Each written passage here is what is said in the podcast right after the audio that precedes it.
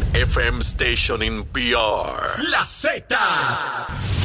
La, la, la salsa más caliente de este verano la tiene la Z. Salsa de. ¿Entendiste? Y suene pesado. WZMTFM 93.7 San Juan, WZMTFM 93.3 Ponce y WIOBFM 97.5 Mayagüez. Saca tu sunblock porque te vas a quemar con esta salsa. La emisora de la salsa número uno de Puerto Rico. Tu, tu emisora nacional de la salsa. Y escúchanos en nuestra aplicación La Música. Son las 7 y 3 de la mañana. Arranca una nueva hora acá en Nación Z a través de Z93, 93.7 en San Juan, 93.3 en Ponce y 97.5 en Mayagüez. A través de Facebook, dele seguir, dele share y hágase parte de esta conversación. Le damos la más cordial bienvenida a esta nueva hora, Jorge Suárez, y nos acompaña hoy Carlos Díaz. Buenos días, Saudi. Buenos días, Carlos. Buenos días, Puerto Rico. Una nueva hora acaba de comenzar aquí en Nación Z en vivo para seguir discutiendo con ustedes temas de importancia y analizando lo que ocurre en y fuera de Puerto Rico. Hoy, señores, jueves, estamos ya jueves 30, se acabó junio prácticamente, ya mañana comienza julio con un aumento de luz y de agua. ay, Carlos, ay, buenos ay, días. ay, ay. Gracias, buenos días con ese recibimiento, buenos Qué días. bonita Le duele a cualquiera. Eh, ya tú sabes, analizando, tratando de llenar los zapatos del pequeño gran gigante Eddie Eddie. López, que esperemos que se recupere eh, próximamente y tenerlo de vuelta aquí en el buen análisis que hace junto a ustedes día a día. Eso es así. Así es.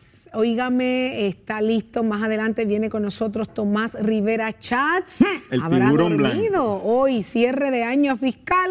Hay cosas que se hicieron, hay otras que no pasaron. Eh, y usted se entera aquí en Nación Z. Pero ¿qué está pasando en Puerto Rico y el mundo? De eso sabe la nuestra Carla Cristina. Buenos días, Carla. Buenos días, Saudi, Jorge y Carlos. Ta- También saludos a todas las personas que nos ven a través de nuestro Facebook Live, Mega TV y quienes nos escuchan a través de Z93. En los titulares, el gobernador Pedro Pierluisi dijo ayer estar inclinado a convocar una sesión extraordinaria para que se apruebe el proyecto que transfiere fondos de la Corporación del Fondo del Seguro del Estado a las autoridades de energía eléctrica y de acueductos y alcantarillados con el fin de mitigar el aumento en la factura de energía eléctrica. Y de otra parte, el representante Carlos Johnny Méndez, la senadora Marisa Jiménez y el alcalde de Vieques, José Junito Porcino, denunciaron ayer que el liderato del Partido Popular Democrático en la legislatura eliminó el nuevo, del nuevo presupuesto la asignación de fondos para la construcción del nuevo hospital en Vieques. Y por otro lado, los detallistas de gasolina levantaron nuevamente su voz de protesta por la congelación y en algunos casos reducción de su margen de ganancia impuesto por el Departamento de Asuntos del Consumidor y advirtieron que no habrá reservas del combustible en caso de un huracán y que cerca de 300 estaciones podrían cerrar pronto si su reclamo no se atiende. En otros asuntos, el gobierno anunció ayer el comienzo e implementación del nuevo plan de retiro mejorado para los miembros del sistema de rango del negociado de la policía. Y en temas internacionales, el presidente de Ecuador, Guillermo Lazo, decretó ayer un nuevo estado de excepción por las protestas en el país, lideradas principalmente por organizaciones indígenas. Para Nación Z les informó Carla Cristina. Les espero mi próxima intervención aquí en Z93. Somos du- du- du- duros en entrevistas y análisis. Nación Z. Nación Z. Por el app, la música y la Z.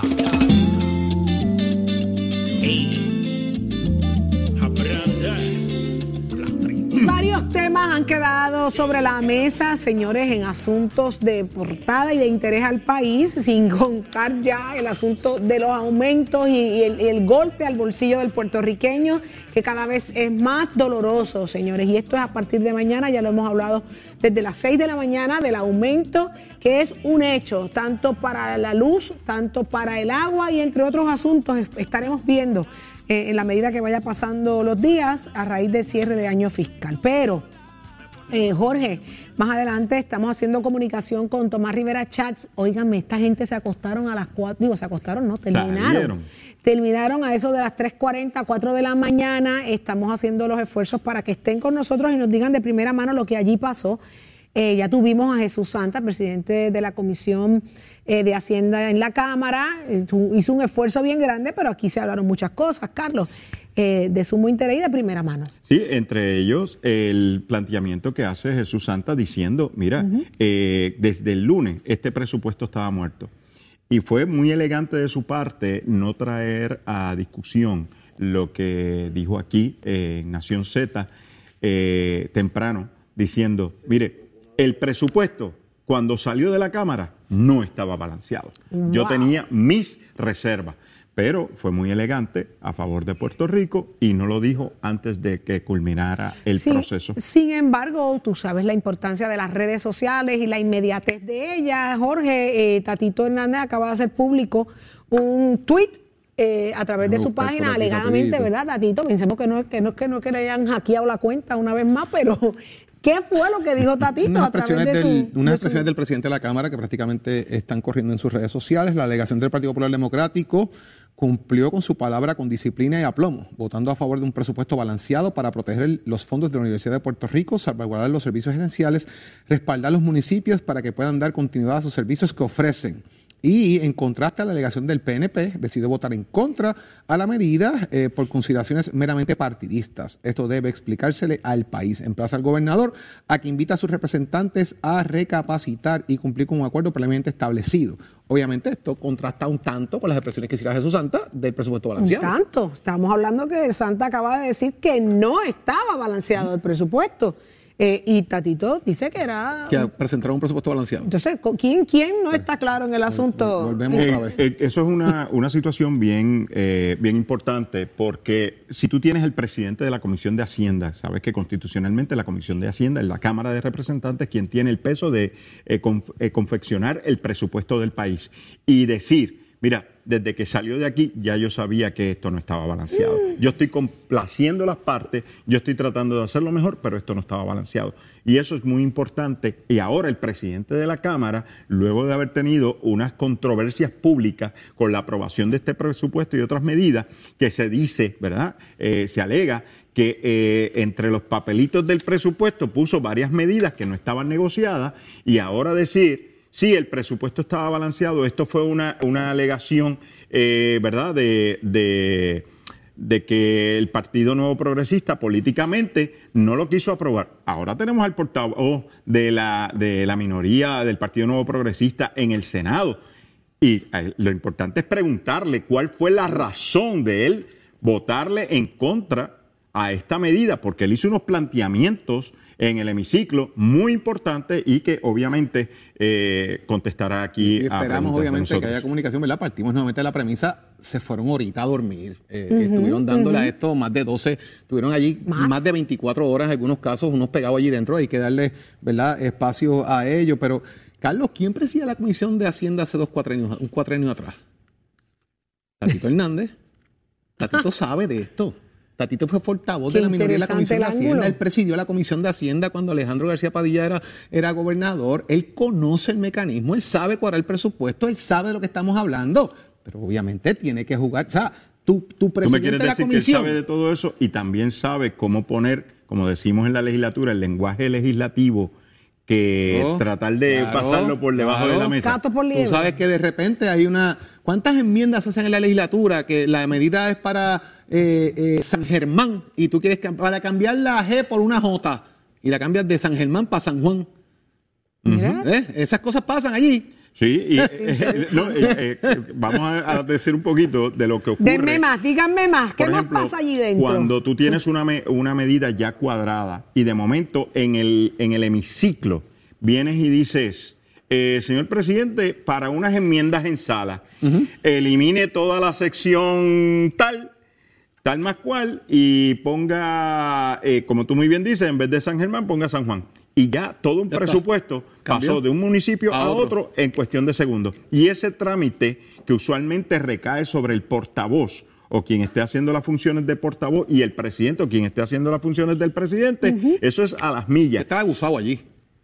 Allí que estar acusado. Si se duerme en la paja, entonces ¿qué pasa? El que conoce el trámite legislativo sabe mover su ficha con velocidad. Eh, pero aquí el tema es que tienes al presidente de la Comisión de Hacienda diciendo que este presupuesto no estaba balanceado, que la UPI se coge un golpe y que los municipios tienen 44 millones de dólares menos. No están en cero los 88, pero tienen la mitad prácticamente que se le fue a ajustar a los municipios. Y eso es un Y la dato incongruencia importante. del CRIM y, y, por la y, medida Carlos, de- y que regresamos a cero. Eso es O sea, lo ya más tenemos triste. un añito, es tenemos un añito caminado y volvemos a gatear. Pero vamos a decir, eh, Jorge, la importancia de que volvemos de- a cero. Es que la ley promesa dice que para que la Junta de Supervisión Fiscal salga de Puerto Rico tienen que haber cuatro presupuestos corridos, aprobados, balanceados, base cero, que no tenga intervención de la Junta de Supervisión Fiscal, que sea eh, nosotros los que eh, a nivel de Estado hayamos aprobado ese presupuesto. Y ya teníamos uno, que eh, la celebración sería que en tres años hubiésemos salido de la Junta de Supervisión Fiscal, que a nadie le gusta la, la Junta de Supervisión. Fiscal en Puerto Rico, y ahora volvemos otra vez a buscar cuatro años porque tienen que ser Corrido. Tiene que ser corridito, corridito. Y este es el primero de esos presupuestos pagando deuda.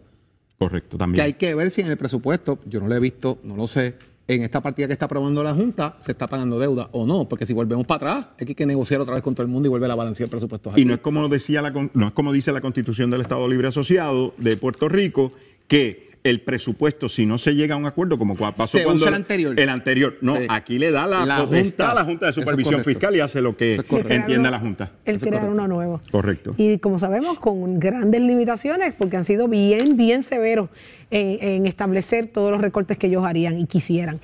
Pero, señores, vamos a hablar de algo sumamente interesante. Cuando hablamos de, hackear o hablamos de, de robo de identidad, uno se, uno se pone bien alerta. Pues esto fue lo que aparentemente eh, pasó, pero están aquí para aclararlo.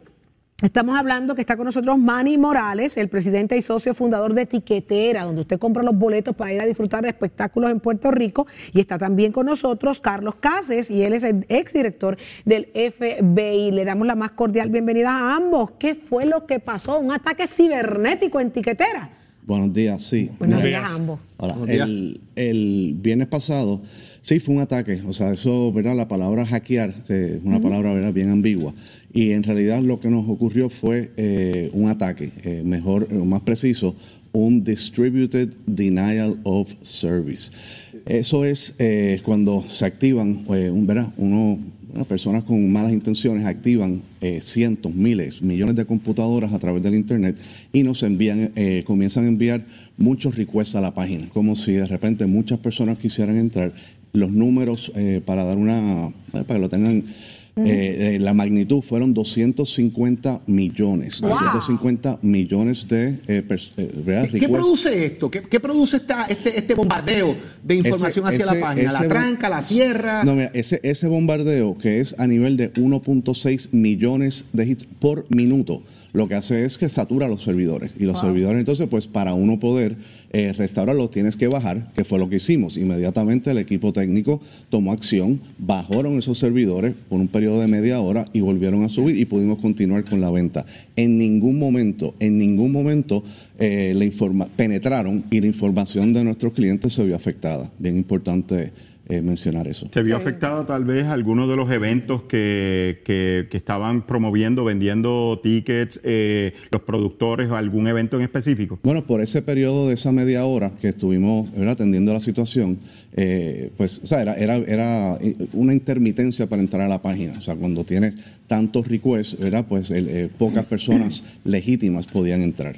Eh, así que eso fue, eso fue el- el- la, la gravedad del asunto. Y, y en este caso, ahora hablando del tema de investigación, del tema, ¿verdad? Un poco entrando en, el, en lo que se debe hacer ahora para buscar el origen de donde provino esto. Sabemos que son muchas, pero tiene que haber una matriz para producir eso. Eh, ¿Ya van por ahí? Bueno, es precisamente, o sea, Tiquetera es un negocio que junto a mi socio Ricardo Aponte y Omar Baez comenzamos de cero. Esto fue una cosa que empezó como una conversación entre tres, tres eh, amigos y, hoy pues es lo que, lo que tenemos. Y tomamos esto sumamente serio y como es la primera vez que nos pasa, pues eh, averiguamos, ¿verdad?, quién es la mejor persona que nos pueda ayudar en esta investigación. Llegamos al señor Casas, que está ahora liderando esta investigación forense eh, externa. Bien, Carlos Casas, ¿y qué ha sido el hallazgo que hasta este momento, cómo se describe? Mira, Eh, Saudi, la, la investigación apenas comienza. Esto, como dijo Manny, esto fue un Distributed Denial of Service Attack y a modo rapidito, estos son miles y miles de computadoras que están afectadas por, por un virus o por un malware a nivel, a nivel mundial. Pueden estar en Puerto Rico, en Estados Unidos, en cualquier sitio. Y los ciberdelincuentes, en un momento dado, ¿verdad? La semana pasada le dieron el comando a esas miles y miles de computadoras de comenzar el ataque. Por eso es que estamos recibiendo, eh, en promed- promediando 1.5, 1.6 millones de hits al minuto de esos aparatos, esas computadoras, tratando de entrar al site de, de etiquetera. ¿verdad? Y entonces, pues, yo entro con el equipo forense digital que trabaja conmigo para hacer un análisis forense del, del sistema para tratar de determinar el origen, de dónde vino, de dónde provino, si tiene, si lo- el- las técnicas que utilizaron, los procesos que utilizaron, tiene, eh, dejaron huellas, ¿verdad? Porque todo ciberdelincuente, como, ¿verdad? Un delincuente normal que deja las huellas dactilares. No- no hay crimen perfecto, no hay crimen perfecto. perfecto, eh, dejan, dejan ¿verdad? cookie crumbs y ese tipo de cosas, y eso es lo que nosotros vamos a seguir para tratar de dar con las personas que lo hicieron y tratar de determinar cuál fue el, el motivo de, de- de este ataque, pero más importante aún es darle un, un informe a Tiquetera, haciendo el análisis completo y entonces dándoles recomendaciones a ellos de cómo fortalecer aún más las defensas cibernéticas de la empresa, que by the way, tengo que decir, el equipo de etiquetera estaba muy bien preparado para enfrentar este equipo y como dijo Manny, en cuestión de media hora ya ellos, después de bajar el, el servidor, en cuestión de media hora ya habían subido el servidor de nuevo, estaba protegido y no solamente eso, la primera función de- del artista Mora se vendió súper rápido y ya para las tres y media de la tarde, cuatro de la tarde, habían vendido tres funciones completas, que, dos adicionales que se habían abierto. O sea, yo, yo tengo una pregunta eh, un poco especulativa, pero estos ciberataques, ¿verdad? Estos hits out, muchas veces también son pruebas para algo más grande después. Es correcto, es correcto. Wow. Eh, eso- esos DDoS attacks pueden tener, por eso es que di- dije que estábamos tratando de determinar cuál fue el, el motivo, la Motivo. motivación de, de estas personas de hacer esto, porque a veces es para causar, para causar daño, para interrumpir servicio, lo hacen por, por, por divertirse, vamos a ver cómo reacciona la gente, pero también que es altamente preocupante, que es algo que Manny hemos estado hablando en, en estos días y, y su equipo, ¿verdad? De que no haya sido un, un- ¿verdad? Que ahí están probing o probando a ver las defensas de etiquetera, a ver si en un futuro podían entrar exacto. y tal vez... ¿Cuál vulnerable es? Eh, exacto. eh, eh, tomar control del sistema de, de etiquetera, como pasó en AutoExpreso, que, que eso es un ransomware attack, donde básicamente lo- los ciberdelincuentes secuestraron el servidor de, de AutoExpreso y demandaron una, una, una- una recompensa, pago de dinero para, para liberarlo. Eh, Carlos Case, como exdirector del FBI en Puerto Rico y como acabas de mencionar, el, el, eh, AutoExpreso eh, ¿verdad? Pasó ahora recientemente un ataque, pero más para lograr recompensa. Usualmente en Puerto Rico lo que se escuchaba anterior a, a este tipo de situaciones era que habían puesto, eh, los hackers habían puesto un virus y era cuestión de virus para dañar la información o lo que sea. Ahora estamos viendo algo más complicado con lo que se vio eh, en AutoExpreso, ahora con tiquetera, aunque fue un testing para ver si podían entrar archivos y me imagino que eh, especulando en el futuro a lo mejor pedir algún tipo de recompensa en Puerto Rico, eh, desde el, el punto de vista federal, está eh, la agencia del FBI, las autoridades federales están eh, viendo un incremento en este tipo de situación, cómo afecta la economía de Puerto Rico, cómo afecta a los comerciantes, a la actividad económica este tipo de ataque y cuál sería su recomendación al respecto. Sí, yo, yo no puedo hablar por el FBI, obviamente ya no estoy con ellos, pero sí les puedo decir, ¿verdad? y, y esto es bien importante recalcarlo. Esto que pasó con Tiquetera el viernes, esto es el pan de cada día, no solamente en Puerto Rico, esto es en Estados Unidos y a nivel mundial. El problema que tenemos con estos ataques que muchas veces vienen de, otros países que no necesariamente son, tienen relaciones amistosas con los Estados Unidos y, son, ¿verdad? Se dedican a este tipo de cosas, muchas veces lo hacen para levantar fondos para, para eh, eh, financiar operaciones subversivas y ese tipo de cosas. Eso, eso se ve mucho. Y, me consta aquí en Puerto Rico, hablando con, ¿verdad? con personas que están, que, que saben de lo que está pasando aquí en términos de delitos cibernéticos, en el último año han habido varias empresas aquí en Puerto Rico, empresas medianas y grandes que han sido objeto de ransomware attacks, donde han tenido que esencialmente pagarle a los ciberdelincuentes para que le liberen los servidores o la data para poder seguir operando. Qué increíble. Está sucediendo mucho. Qué increíble. Pero tenemos que dejar claro, ¿verdad? Y felicitar a la gente de etiquetera que Gracias. pudieron trabajar a tiempo, que están haciendo lo correcto, llevando esta investigación de la mano de CASES. Así que la, la- la información de los clientes está protegida. Hay tiquetera, hay eventos a seguir patrocinando lo que se desarrolla en Puerto Rico. Enhorabuena y que sigan protegiendo el sistema. Alegría, bomba. Así es. Vamos para allá. Muchísimas gracias, Gracias. a ambos, Gracias, tanto a Manny Morales, Buen día. presidente y socio fundador de Etiquetera, y como ya vieron a Carlos Cáceres, ex director del FBI. Gracias a ambos. Gracias, buen día. Ustedes quédense ahí, ahí está Tato Hernández, que viene a hablarnos, Tato, de eso sabe. Dímelo, Tato, ¿qué es lo que está pasando? Somos deporte. Titi, Titi, observe la gorra que tengo. Espérate, déjame ver qué dice ahí. rápidamente. lo que te trajo eso, papá. ¿Qué dice? Le Tour de France. La Eso me la Tour de regaló mi amigo Jorge Suárez. Je le parle-vous français? Oui. Oui, oui. Monsieur, Arcapurrier, refresqué, empiñoné. Y si te la sigues comiendo, no te va a servir. Así que. La camisé. La gorré. Oye, es impresionante. Tato ha venido eh, multilingüístico hoy. Hoy, de inglés, verdad. Oye, oye, caballero. políglota. Hoy Tato es políglota. Es. Pásate, Caballero, Tato. yo hablo siete idiomas, incluyendo malos. Así que imagínate. El octavo.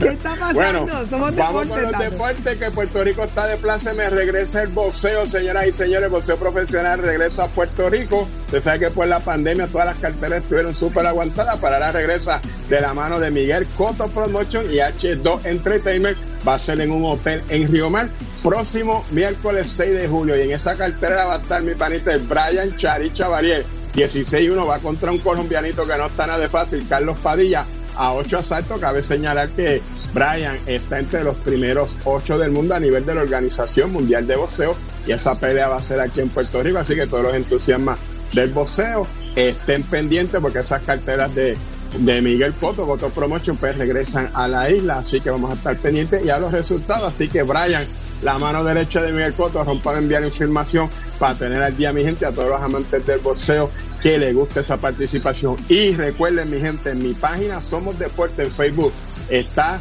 el póster de mi gente de silla de ruedas. Esos muchachos se van ya mismo para Brasil. Mire, usted coja su ATH, aunque sea 50 centavitos, envíele a mis muchachos que van a estar jugando allá en la Copa Óigame, la Copa Mundial de Baloncesto en Silla de Ruedas, Copa Mundo, y cabe señalar que Puerto Rico está entre los primeros días, allí no va cualquiera, ahí están los de nosotros con sus sillitas, que ya usted sabe que mejorar alguna, pero a eso vamos a buscarle chavito de aquí, de allá. Usted se entra aquí en Nación Z, donde nace la noticia deportiva. Tengan buen día. Oiga, chero, y vieron my friend. Llegó a Nación Z la oportunidad de convertirte en millonario. Con las orejitas del caballo Alvin Díaz. Alvin Díaz. Directamente del hipódromo camarero para Nación Z.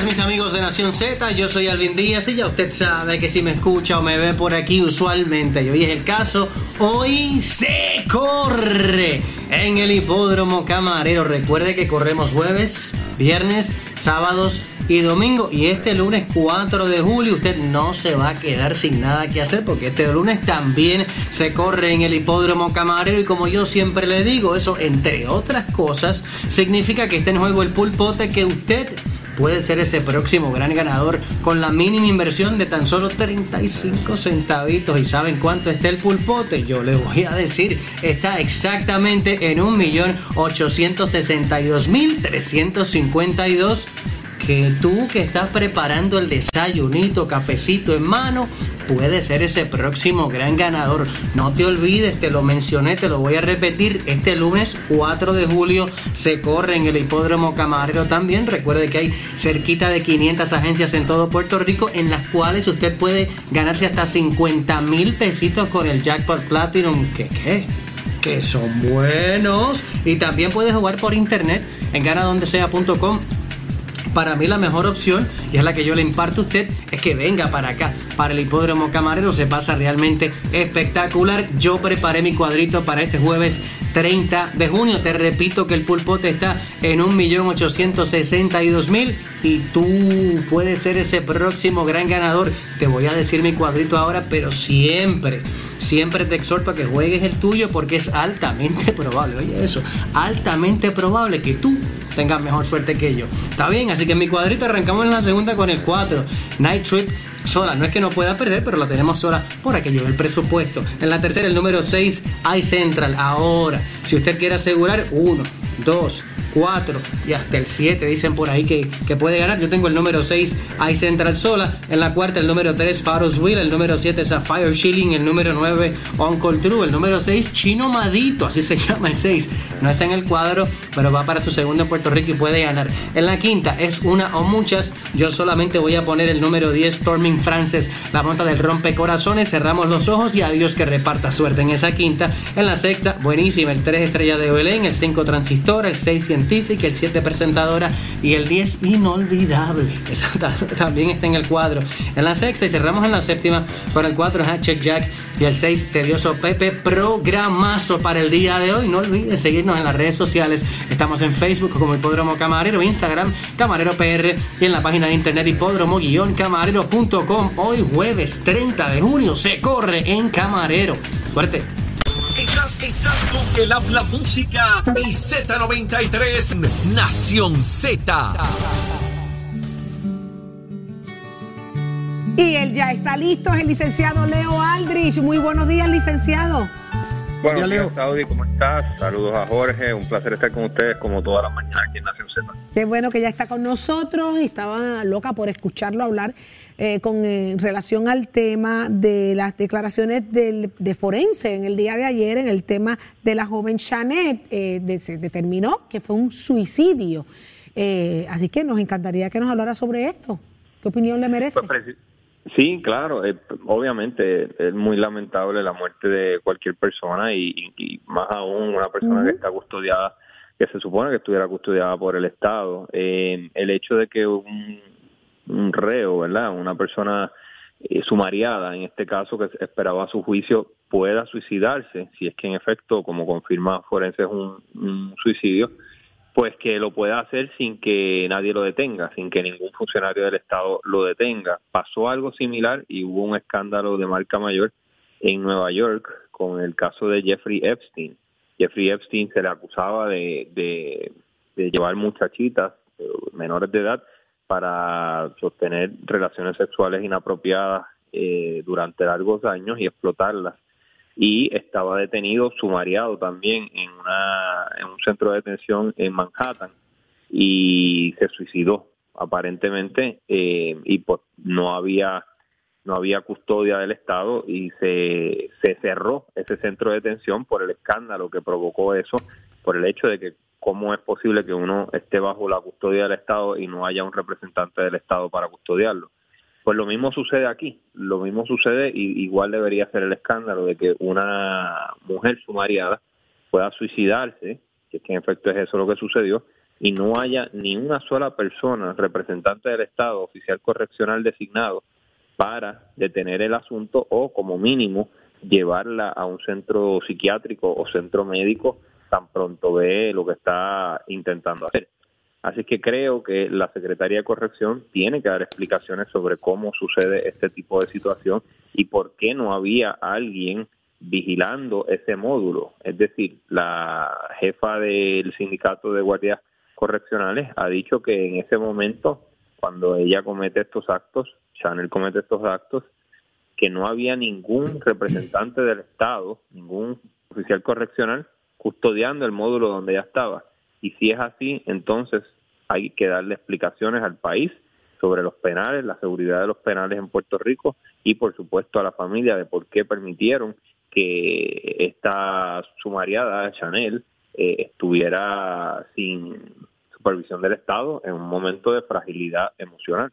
Ahí está el problema, Leo, eh, en que el Estado falló en tener los oficiales correccionales suficientes disponibles para velar por la seguridad de los reos, en este caso una persona que está sumariada. Yo creo que ahí es donde está el, el hecho real. Aquí lo que se determinó que fue eh, una muerte eh, por, suspen por asfixia por suspensión. Significa, para hablar en plata, ¿verdad? Que se ahorcó. Es, ese es el, lo que determina esto. Fueron a la cárcel, fueron a la escena, hicieron todo lo que tenían que hacer y la conclusión al fin y al cabo de eh, la patóloga que, trabajó este caso, que en efecto eh, es una que lleva muchos años allí también y que conoce muy bien eh, su trabajo, determinó, mire, aquí no hay break, esta es la realidad de lo que pasó, se le entregó el cuerpo a la familia para disponerlo, pero ese capítulo se cierra. El problema es que la investigación tiene que continuar en el departamento de corrección. Tiene que continuar en el Departamento de Corrección y recordemos que por mucho tiempo el Departamento de Corrección estuvo bajo una suerte de sindicatura federal, el caso todos los conocemos, el caso de, Morales Feliciano, eh, dijo básicamente que las condiciones en los penales en Puerto Rico no eran adecuadas, eran infrahumanas en ocasiones, que había sobrepoblación eh, y, y eso se tuvo que atender. Eh, así que ahora en este momento no creo que el problema sea sobrepoblación, creo que es falta, creo no, es falta de recursos, lo ha dicho tanto los representantes del gobierno como los, como los jefes de los sindicatos, no hay suficiente personal para atender, para poder velar efectivamente a todos los reos, número uno y número dos, es imposible reclutarlos con el salario magro que se les está pagando, aunque hubo hay unos intentos de unos aumentos, la realidad es que todavía el salario base sigue siendo 1.600 dólares para un guardia correccional y debería ser amplia, debería ser eh, la- aumentado para que puedan reclutarse guardias correccionales porque ahora mismo simplemente no dan abasto para poder vigilar a todas las personas que están en los penales de Puerto Rico. Otra idea que hemos discutido aquí, Jorge, tú y yo y Saudi, es que se tiene que evaluar, se tiene que evaluar seriamente quién debería estar en los penales de Puerto Rico, quién debería estar extinguiendo cárcel. Hay un proyecto, creo que se aprobó en la Cámara, sé que se aprobó en el Senado, es el 437. Eh, los autores son William Villafañe y Joan Rodríguez Bebé, que lo que dispone es que después de 25 años tras las rejas, después de 25 años naturales, no, no 25 traducido a 10, 25 años naturales, de 2000 a 2025, por ejemplo. Después de 25 años naturales, una persona debe ser elegible para la Junta de Libertad bajo palabra. No es que salgan de la cárcel, es que puedan ser elegibles para que si se ha demostrado una rehabilitación de manera fehaciente, esa persona no tenga que pudrirse en la cárcel y que pueda reinsertarse a la sociedad. Me parece que eso es justo, me parece que eso eh, cumple con el mandato constitucional que dice que debe haber no solamente un componente de corrección punitivo, sino también tiene que propender a la rehabilitación. Así que si un reo puede probar que en un cuarto de siglo se ha rehabilitado de la Junta de Libertad bajo palabra, bajo condiciones estrictas, si es que así lo requiere, lo pueda dejar salir a la libre comunidad. Así se vaciarían un poco los penales y habría menos, menos desproporción entre guardias correccionales y, y, y reos sobre los que hay que custodiar. Creo que hay, hay que buscar creatividad, hay que buscar que en, la, en las instituciones penales de Puerto Rico estén las personas que tienen que estar separadas de la sociedad, no simplemente almacenar personas porque, porque sí. Leo, eh, Carlos Díaz por acá, saludos. Eh, Saludos, Carlos. el- la realidad es que para lograr lo que tú estás proponiendo, que es lo correcto, no solamente es una rehabilitación eh, para el confinado ni una transformación del sistema correccional, sino la sociedad fuera de que sales de ahí, eh, sea bajo cualquier programa, eh, la sociedad tiene que tener un plan de rehabilitación, porque una de las cosas que ocurren es que tan pronto salen, lo primero que no tienen es oportunidades de empleo, lo que ¿verdad? Repercute en que pueden recaer en situaciones, ¿verdad? El delito que sea.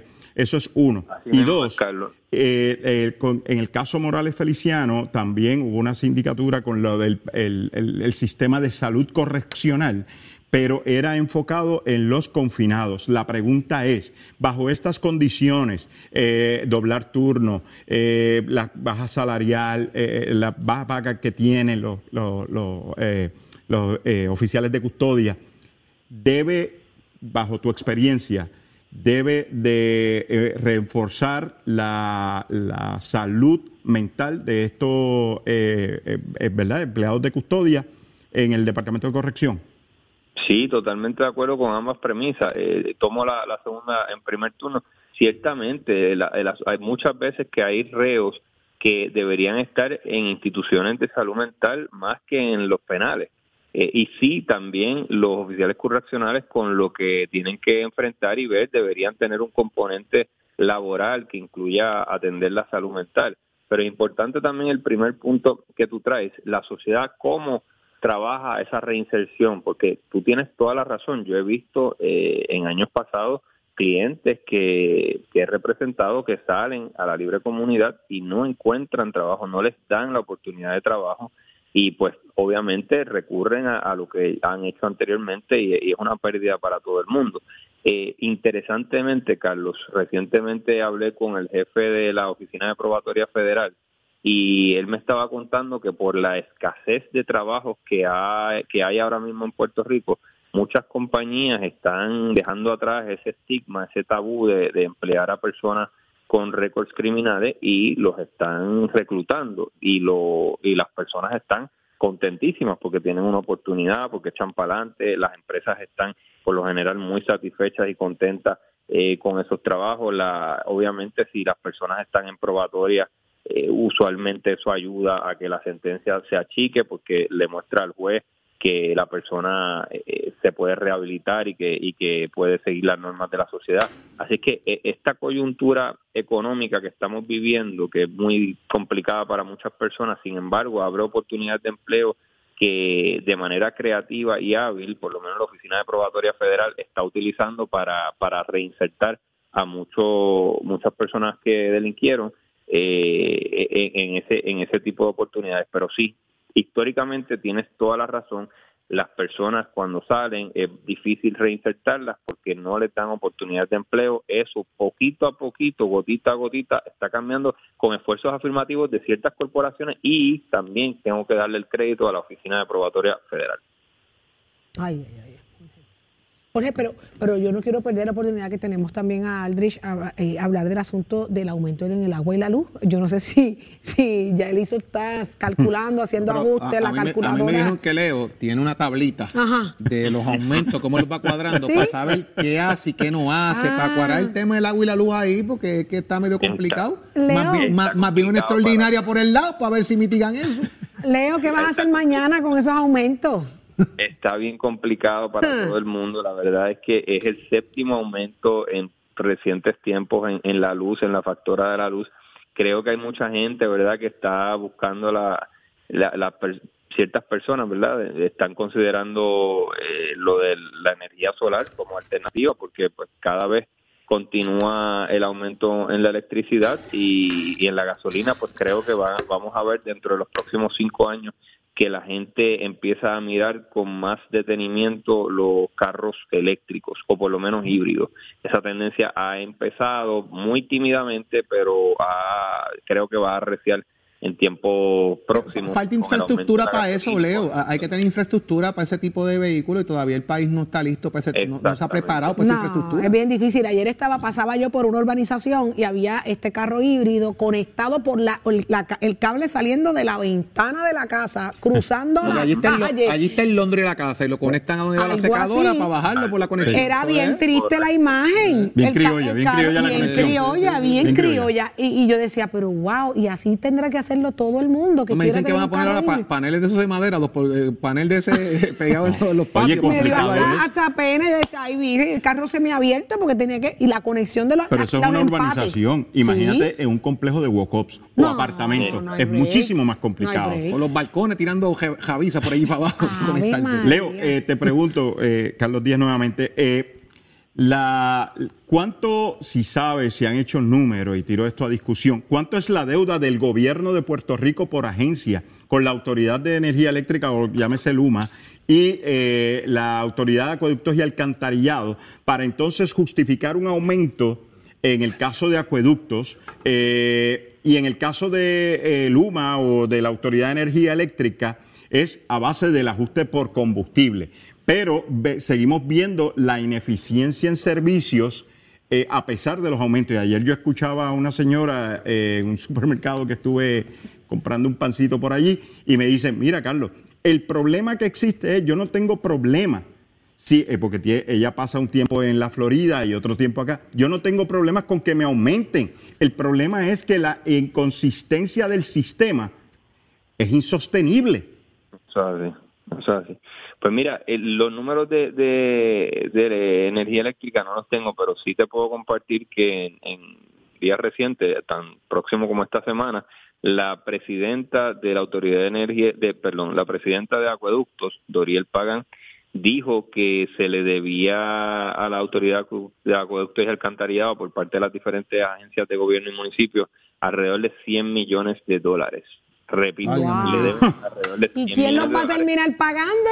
No, y entonces no solo eso, sino que lo anuncia eh, de alguna manera como un logro, que lo es, eh, en el sentido de que era más, hasta hace poco eran 110 millones de dólares, Eso, así que ella ha logrado reducir esa deuda, pero, pero a mí me escribían mucha gente cuando ella hizo ese anuncio que imagínate Carlos o Jorge o Saudi, si ustedes deben... no o don 100 millones, Julio, allá en Puerto Nuevo o en Puerta de Tierra. Exacto. O Julito Si deben- Ramírez de Arellano, que le voy a preguntar ahorita cómo es la luz. si deben 100 pesitos ustedes a acueducto por, por más de seis meses, es posible, es probable que les corten el agua.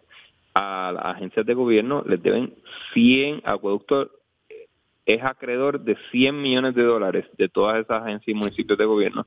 Yo creo que deben contemplar en algún momento a los, los servicios que no sean esenciales, cortarles el agua para que empiecen a pagar. Y que administrativamente pa- que, que, que, que le reclamen. Para eso están los administradores de cada agencia. E- Esos presupuestos tienen que tener la partida de agua, de luz, tienen que cumplir y, pagar. Contigo aparte, el aumento de la autoridad de acueducto es 4.95%, pero el 45% de los clientes van a tener un costo mayor, pero un 28% va a tener una rebaja. Eh, basado en lo que expliqué hace un rato, Leo, el tema de los, de los, de los, de la forma que ellos hacen los metros cúbicos, de cómo ellos calculan el metro cúbico, 28% de los que tienen eh, cuentas residenciales reciben una rebaja, pero el 45% del país, incluyendo en muchos aspectos Ay. el comercial, va a tener un aumento. Eso es lo que establece eh, Dorial Y- Pagan. Y, lo y curioso Con los es retos que trae la economía y hoy día. Y que estamos en medio de una sequía, que podemos tener racionamiento y bajo racionamiento nos vamos a subir el agua. Y esto es Bueno, mañana. las pequeñas y medianas empresas están cogiendo muchos golpes. Primero, obviamente, el aumento de hacer eh, negocio, el aumento en el agua, el aumento en la luz, la reforma laboral, eh, la escasez de empleados. Ser una pequeña o mediana empresa en Puerto Rico no es fácil. De No. hecho, es, eh, es contra, contra viento y marea. Yo, yo voy a ir a Sweet Garden a ver si el café sigue igual. Pero vamos. Mi llamado a seguimos. Hernández y a José Luis Dalmau es metan mano desde la legislatura porque no se puede justificar lo injustificable. Dale, dale, dale mañana, dale mañana libre a Leo, Saudi. Leo, déjame ver si te lo ganaste. Mañana es viernes. Mañana, Mañana es comienzan viernes, los de aumentos. julio se acaba el año fiscal hoy, se acaba la sesión legislativa. ¿Qué pasará? Déjame ver si tú te ganaste estar libre mañana. Déjame calcular. Es que hay aumento, Mira, Saudi, dáselo porque para los aumentos. Para que, pa' que suavice el día, quédate mañana librecito. Y- y el lunes, dale el lunes libre y también. Es más, te voy a dar el lunes también para que Ah, celebre el 4 vea de ahí. julio. Lo ¿Está bien? Lo del lunes no lo sabía, ¿sabes? Mira qué buenos somos. Así que gracias, Leo. Gracias Cuídate, de todo corazón Gracias por estar con ustedes, nosotros. muchachos. Que sigan bien. Gracias, Mil. Ahí está. Mira, uno que está, que yo creo que está, pero prendido, prendido. Quiero que me lo diga cantando. Es Julito Ramírez de Arellano. Un Julito. ¿Cómo están ustedes? Enfogonado. Aquí estoy, mira, vengo sin guitarra porque hoy Adiós, yo voy mira. a poner las cosas en claro. ¿Y cómo es eso? Eh, usted va a ver, porque es que la verdad que yo estoy indignado. En esta guagua lo único que se habla es del presupuesto. De verdad. Todo el camino las señoras hablando del presupuesto, pero no es del presupuesto del gobierno, es del presupuesto de ella, que no tiene para comprar nada.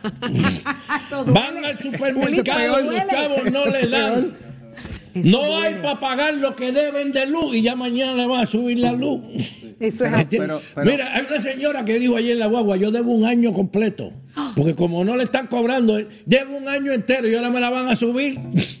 Ya yo me imagino viviendo con vela, ella está ahojando.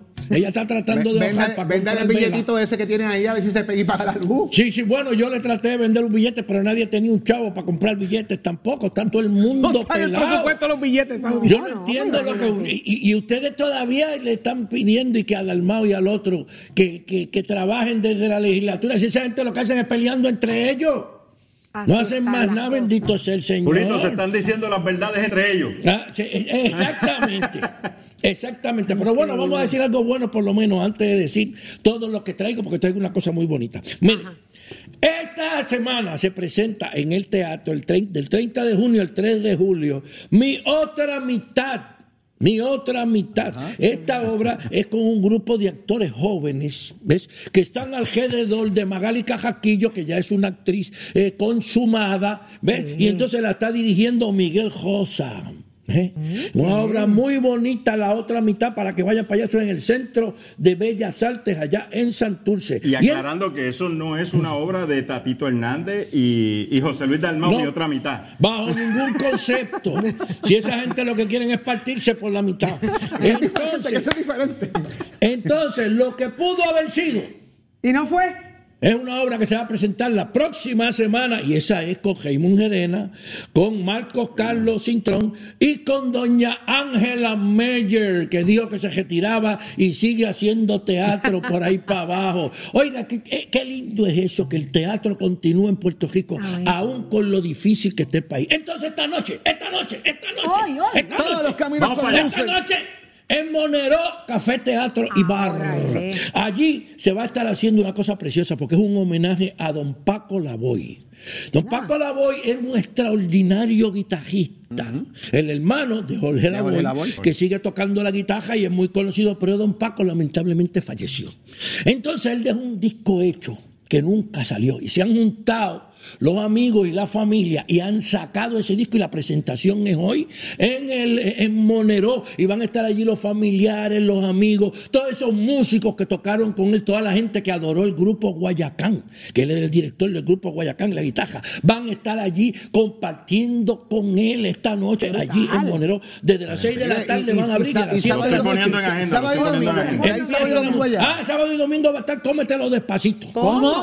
Cómetelo despacito. Pero es el Cómetelo. aumento, el aumento de luz. No, no, no, no, no, no. Carlos. Eso es para que usted se trate de olvidar de lo que pasa con el aumento de la luz. Ah, ok. Pero Cómetelo tiene que ser despacito para que el presupuesto Con René rinda. Monclova, con René Monclova, con Alfonsina Molinari y con Jorge Castro. Cómetelo despacito, sábado y domingo. En Monero. Se moneró. Ahora, le voy a decir qué es lo que pasa. Ajá. Hoy volvió a salir en el periódico que el país se está llenando de viejos, pero qué cosa tienen en, que en contra de los viejos, bendito sea el Señor. Si nosotros trabajamos y echamos el país para adelante. Entonces yo decidí venir sin la guitarra, porque yo tengo un primo, yo tengo un sobrino, tengo un sobrino que él es japero. ¿Ah, sí? Sí, sí, sí, sí, sí. Sobrino que es japero y, y es muy buen muchacho, él, bien inteligente y además es analista político. Tú tienes que mandar ese sobrino suyo para acá de vez en cuando. Sí, lo, lo voy a tener, lo, lo- lo voy a mandar para acá un día, para que ustedes vean lo que ese muchacho hace. Entonces él me está enseñando a, a escribir rap y a cantar rap. ¿Para qué? Para que el pueblo vea que los viejos también tenemos flow. Ay. Muy bien. ¿Entiende? Entonces yo me vine sin guitarra y preparé un rap Ajá. de esto que está pasando con el presupuesto. Para poner la cosa en claro.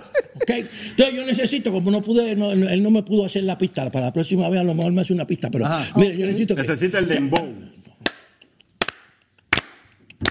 Vamos. Yo quiero hablar claro y decir la verdad, porque para saberle esto no hay que ir a la universidad. ¿Cómo no vamos a saber si vamos al supermercado y el presupuesto no da ni para comprarse un mantecado? El problema no es que el acuerdo no llegó, es el quítate tú para ponerme yo. Uno está en la Cámara, el otro en el Senado, y ninguno de los dos sirve ni para velar el cercado. No consiguen los votos de su propio partido. Después van a la TV con el corazón herido. Vienen con con que no pueden cuadrar el presupuesto y lo que quieren es chavarse, lo otro es todo pretexto.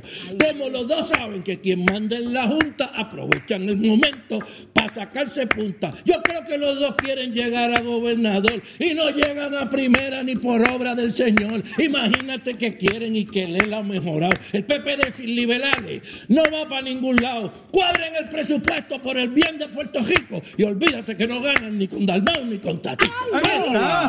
Canta la yugular. Ah, pero ven acá. eh. Oye, eso era- menos- eso menos era mal- bueno un turno inicial en el pero Senado. Menos mal que se lo están enseñando y que a tener flow. Bendito sea Dios. Vio, vio, vio, vio que, que estoy. Ah, vio que ve. Ah, videos Cuídate, Bad Bunny, cuídate, Bad Bunny, Te cuídate, Bad al Bunny. final. Eh, y ahí cuadraba. Eh, no, no, ese, ese, ese, ve, ve, ve. ese es el, ese es el sobrino mío, el sobrino ¿Ah, mío, sí? sí que ese domina el. Eh, Ah, pues quiero ver ese sobrino suyo pronto. Estamos bien. sí, sí, sí. Bien chavados que estamos. Sí, estamos bien. mañana. Como un billete, bu- buscando el billete de 100. Ahí está. A ver que nos caiga bonito. bien, bendito sea el Señor. Bueno, pero la verdad es que eh, tenemos mucha- eh, eh, esos muchachos que se pongan de acuerdo. O sea, ya está bueno, ya está bueno.